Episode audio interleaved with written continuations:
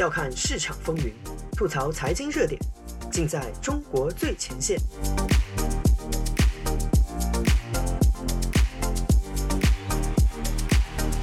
欢迎收听自由亚洲电台，这里是中国最前线，我是主持人子昭。这期节目我们来聊聊一个可能已经被大家聊烂了的话题——中国的地方债危机。黄昏的上方有一颗铁球。它落下来的时候，首先摧毁事业单位的集资建房。厨子用发黄的板刷给肉体上秘制酱料，在恰到好处之前翻到另一面。这是一首我个人非常喜欢的诗，于二零一零年首见于网络。诗人网名大咕咕咕鸡，江湖人称特诗，是大约十年前活跃于简中网络的一位神秘大咖。这首作于天降伟人上台之前，当时看来如同风化一语的诗，现在却是准的可怕的预言。天降伟人怎么样用厨子烤肉一般的手法翻来覆去的整治中国人，我们大家都很清楚。而当所谓的中国的经济奇迹步入黄昏之时，确实有一颗在空中晃了很久的铁球开始重重砸下，将各种繁华光鲜砸得粉碎。这颗大家都不可能看不见的巨大铁球，就是中国极度膨胀的地方政府债务。二零二三年四月十一日，贵州省政府通过其下属的政策咨询中心发展研究中心，在网站发文称，该省的债务问题解决起来异常艰难，靠自身能力已经无法得到解决，必须依靠中央支持。这等于公开宣布躺平摆烂，并开了省级政府向中央公开喊话求救的先河。说的严重点，就是在逼宫中央来给自己擦屁股。虽然贵州省刚刚换了新领导班子，这种表现可能也有新官不理旧账的嫌疑，但在天降伟人时时强调定于一尊的当下，这种公然给中央添堵的行为还是引发了广泛的讨论。大家最担心的是，债台高筑的省份远不止贵州一个，中央如果给贵州擦了屁股，那势必会引发大量其他省份跟进效仿。但如果不帮，则相当于向地方政府表示中央没能力或者没意愿管他们死活，这可能是更危险的信号。一百多年前，大清国不就完蛋在这上头了吗？贵州为什么欠了这么多钱？其实随便去 B 站这类地方，用贵州作为关键词搜索就能明白几分。贵州这些年用这些债务，在地无三尺平的大山中修了无数的高速公路，它是西部第一个实现县县通高速的省份。交通改善后，外面的人方便来旅游，本地人方便去沿海打工，这又给了各地方炒作房地产的空间。一时间，贵州各地奇葩的建设项目层出不穷。B 站上贵州的奇观已经成为一个专门门类，当然这些奇观大部分是烂尾的。比如像贵州南部有个独山县，花两个亿盖了一栋极其雄伟壮观但意味不明的水丝楼，几乎已经成为当下中国烂尾楼的一个标志了。借了这么多钱就搞了这些烂玩意儿，固然令人失望。而贵州到底欠了多少债？数字更加吓人。贵州省的 GDP 总共只有两万亿，其中很大部分还是靠这些借债支撑的各种不赚钱的基础建设或者地产开发。但地方债的规模已经高达一点二万亿，与人口和经济规模都是其三倍多的河南相当。债务总额达到 GDP 的百分之六十，放在国际上看，这倒是高于大部分发展中国家，低于大部分发达国家。但贵州无论从人均经济指标还是社会发展现状看，显然在中国内部它也绝对是发展中。对于这样自自然条件恶劣、产业基础薄弱的省份，百分之六十的债务足以将其压垮。而贵州并非孤立，实际上西部和东北省份的负债率普遍都在百分之四十往上。毕竟中国所谓六省一市养全国已经持续有年，对于大量财政不能自给自足的省份，借债才是当地社会经济能够正常运转的真正原动力。自一九八一年中国恢复发行公债以来，很长时间里发债的权利只属于中央，直到二零一零九年才第一次出现以地方政府为主体公开发行的债券。但地方政府对于借债的依赖却开始于远比这更早的时间。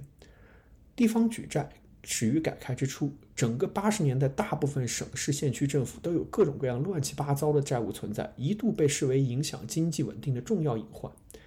一九九四年与分税制改革同时颁布的预算法禁止地方政府举债，理由是地方政府已经有了地税这一块法内收入，也就无举债之必要了。但实际上，分税制改革这种看似让中国在经济上联邦化的举措，却布局却都是冲着强干弱支去的。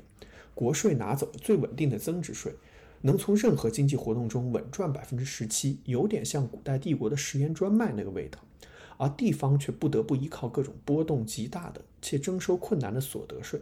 但另一方面，医疗、基础教育、城市建设、社会保障却都成了地方政府的任务。加上官员绩效考核侧重经济增长，地方政府官员都有推动大规模投资的动力，这使得找钱成为地方政府头上永远的魔咒。当然，各地方都有一笔最直接的收入——土地出让金。但房地产能炒起来，也离不开天量资金的前期投入。不论是城市基础建设，还是发展各类产业，总归是得把开发商和买房的资金引进来，才能赚到这笔钱。而一向没有过夜钱的地方政府，还是得先借债才能支付各种开发先期费用。而因为不能公开举债，他们只能采取各种隐性债务的模式，比如通过地方城投平台或者国有企业去借贷，同时由地方政府提供担保。这几乎成了各地融资的标准操作。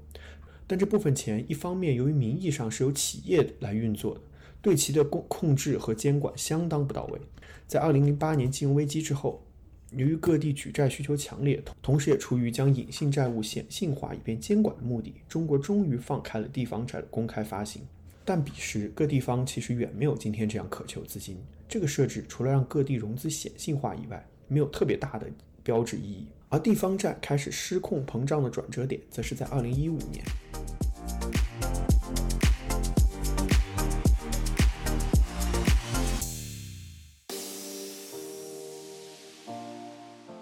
用财经视角剖析热点中的深层逻辑，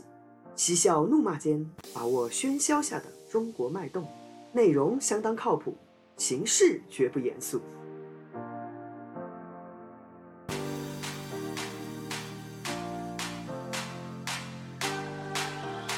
欢迎继续收听自由亚洲电台，这里是中国最前线，我是子昭。我们继续来聊聊中国的地方债危机。二零一五年，企图以刺激股市、刺激投资热情，从而带动经济发展这一看似完美的计划，遭遇了惨烈的失败。这一年变为以股灾为人民所牢记。这是天降伟人上位以来经历的第三严重的危机，剩下两次分别是疫情爆发和魔怔防疫。这次危机让曾执掌经济的技术官僚们灰头，土脸可以说是习近平成为今天这个天降伟人的重要转折点。而中国走出这这次危机，采用的手段就非常简单粗粗暴了，以大印钱、大放水为依托，大干快上搞房地产。二零一五年开始，直到新冠疫情爆发为止，中国经济的主旋律就是五个字：涨价去库存。涨价的支柱当然是炒地皮。我以前提到过，土地垄断对于中共政权的重要性，堪比中古代中华帝国的食盐官营。而这轮炒地皮，既然是来拯救岌岌可危的经济的，那就不能扭扭捏捏，步子上来就得跨得大。当然，我们天降伟人在把事情办砸这件事，还起了一个很关键的作用。他老人家对市场资本，特别是境外势力的资本的偏见和防范啊，人皆尽知。又总认为只要给政策，海南就能变香港，对市场经济规律完全无视。他主导的这轮大放水、大建设、大开发，一大突出特点就是在地域上讲究雨露均沾。深圳、上海可以炒地皮，昆明、贵阳自然也可以。漫天的货币洪水，如果在一二线城市，无非是把已经高不可攀的房价再往上顶一顶，让一些市民的纸面财富再增加一些，获得一种既得利益者的虚幻错觉。但对于欠发达的中西部地区，特别是三线以下城市，这等于是凭空给当地创造了一个新的产业部门。相对于当地原本贫弱的经济，这几乎成了唯一的占据压倒性优势的产业。地方政府借债搞各种豪华的基础建设、形象工程，把地皮炒上去，吸引地产商拍地开发，拿到的土地出让金可以作为担保，借更多的债搞更多的建设。尤其是在劳动力人口大量流出的西南地区，因为当地几乎没什么像样的能贡献税收的产业啊，比如说像靠茅台养全省的贵州。但当地大量在外打工的人手里是有钱的，因为可以吸引到沿海务工的那些人的侨汇收入给地产游戏买单，这一模式更是被发扬光大到夸张的地步，以至于出现了前面提到那些癫狂妖冶的奇观。当然，地方政府也不都是纯粹为了短期利益瞎搞。而这套模式支持者所说，高房价带来高额政府收入，进一步会转化为更光鲜的城市景观。有了这些的，就可以去大力吸引那些赚钱的行业。借债最疯狂的贵州，这些年就忙于引入云计算、大数据分析等 IT 产业入驻。贵阳成为习近平任期内中国发展最快的大城市，看起来嘛，似乎这个险也没有白冒。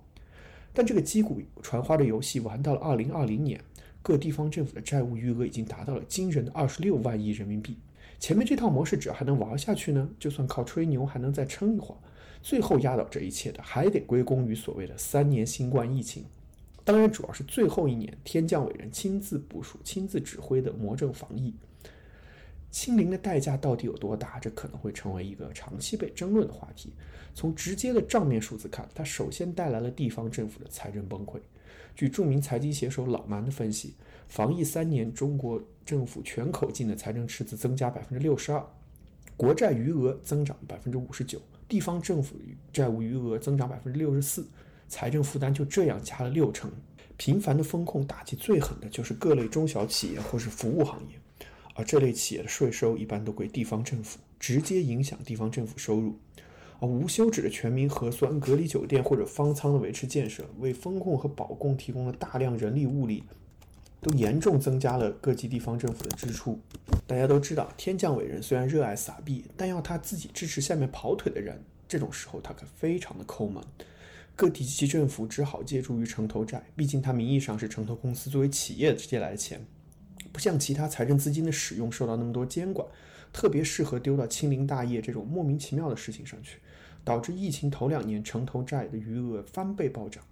但城投债的弱点也在于它是在公开市场上募资的，银行、保险、基金等各路金主虽然一般也有国家背景，手里的钱却是别人的，不能不管不顾的胡乱丢。进入二零二二年，地方债务开始陆续暴雷。一百五十六亿规模的遵义城投债公开宣布展期二十年，前十年只还息不付本。于是，二零二二年下半年开始，城投债融资规模在恐慌中暴跌百分之八十五。更严重的是，这三年毁掉了中国人的未来预期，对地产游戏的打击更是釜底抽薪。中国年出生人口从二零一九年的一千四百六十八万跌到二零二二年的九百五十六万，且还有加速下滑态势，预计二零二七年会降到五百万左右。与此同时，退休人口以每年近千万的速度增长，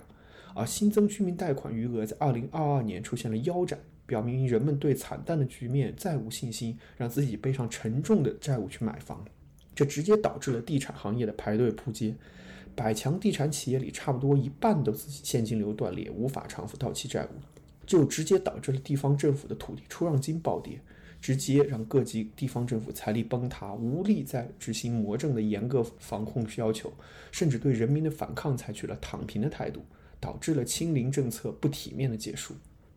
地方债危机首先影响到的自然是债务负担沉重的那些地方的公共政府服务。如果大部分的收入都拿去还债了，可想而知当地的医疗、教育开支会怎样打折。即使是具有绝对优先权的维稳，地方财政出现问题，也会直接减少其可以使用的资源。有可能会恶严重的恶化治安。当然啊，各类体制内人口肯定也会被要求跟政府共克时艰，如同开篇那首诗所提到的：“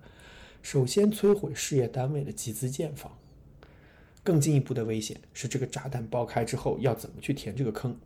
到目前为止，中国还是靠少量定向放水避免暴雷，同时搞一些展期之类的耍赖操作，依然是拖字为先。拖到目标，当然是能找到将债务稀释或者一笔勾销的时机，就像九十年代巨大的银行坏账最后被加入 WTO 之后的经济快速发展所稀释一样。